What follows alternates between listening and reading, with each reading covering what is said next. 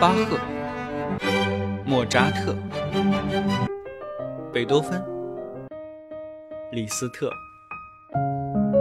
肖邦、德彪西。这里是显微镜下的古典音乐史，我是旧扎特，不是莫，是旧啊。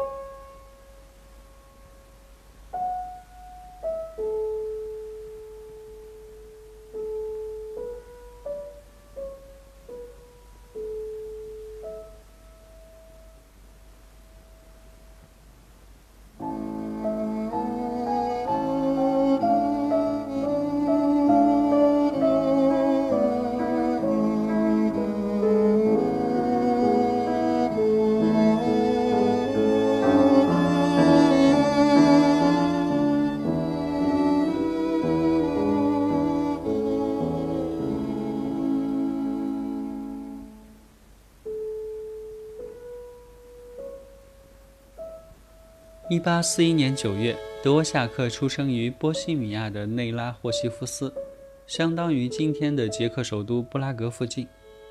他家中一共有九个孩子。很多人说他的父亲是一位屠夫和小旅馆老板，但其实啊，他父亲也是一位多才多艺的小提琴演奏家。一八五七年，在私下学习了小提琴、钢琴和管风琴以后，德沃夏克进入了布拉格管风琴学校进行学习。两年以后，他成功加入了舞蹈乐队，并且依靠在其中演奏中提琴来维持自己的生活。从此，他开始了自己的中提琴手生涯。中提琴手啊，也是有上升路线的。一八六二年，德沃夏克成为了布拉格临时剧院乐团的中提琴首席。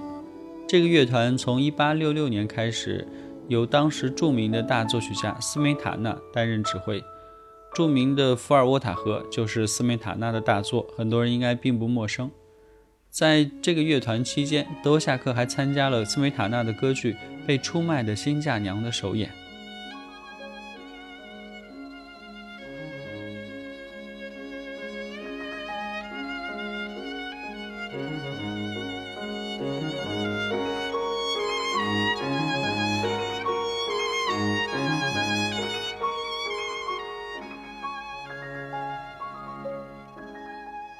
为了有更多的时间从事作曲啊，德沃夏克在1871年辞去了他在乐团的职务。1873年，他成功创作出了第三交响曲，并且与他的妻子安娜·吉尔马科娃结婚。之后，他们共同生育了九个孩子。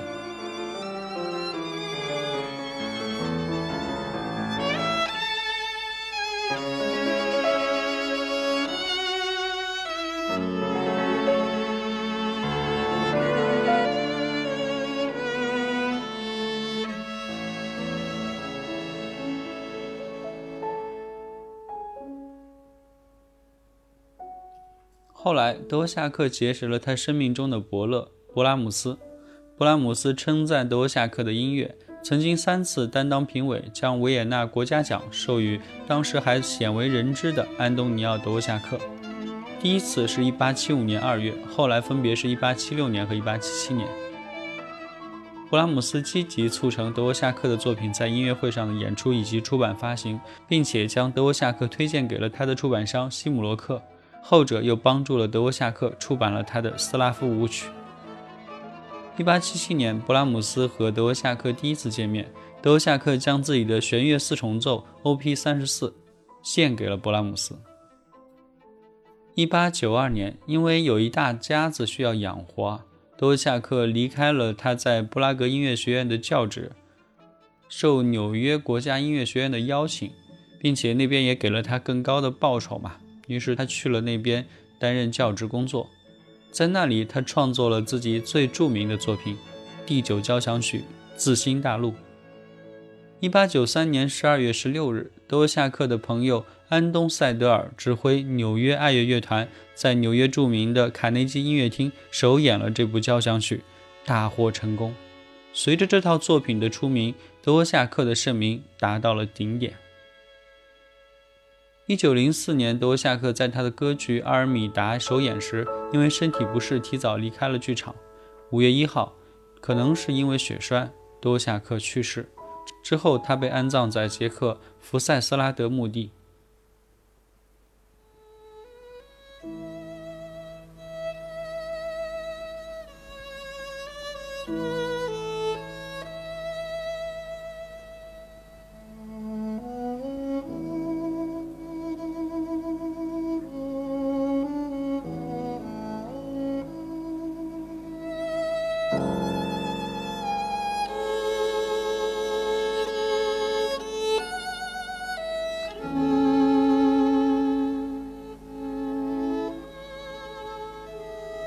多夏克非常的擅长写旋律，布拉姆斯就非常羡慕德沃夏克拥有这种谱写优美动人旋律的能力。他的节奏常常拥有强烈的重拍，这或许是杰克与第一个音节总是中毒的反应吧。有时候他会转向民族舞蹈节奏，比如在他的第六交响曲当中加入了捷克弗里安特舞曲的跳跃性节奏，从而产生激动人心的效果。纵观整个浪漫派时期的音乐创作。德沃夏克的管弦乐配器是非常，应该算是最为丰富多彩之一。这时就体现出他年轻时常年作为中提琴手的优势了。作为管弦乐团的中提琴演奏员，他非常熟悉内外声部的肢体结构，对位法的使用极大地增强了他的室内乐和交响乐的色彩。这在他最后的两部弦乐四重奏和第七交响曲中表现尤为突出。多夏克还有一个特点啊，就是他很喜欢在终曲乐章里再现前面乐章出现过的素材，也就是我们说的呼应开头啊。比如说在第九交响曲《自新大陆》的终曲乐章当中，前面乐章的音乐主题分别都一一出现过。节目的最后啊，我们放一首德夏克的幽默曲。这首曲子非常的出名，也非常的好听。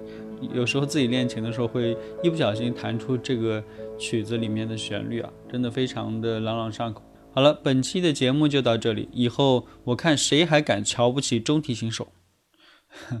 我们下期再会。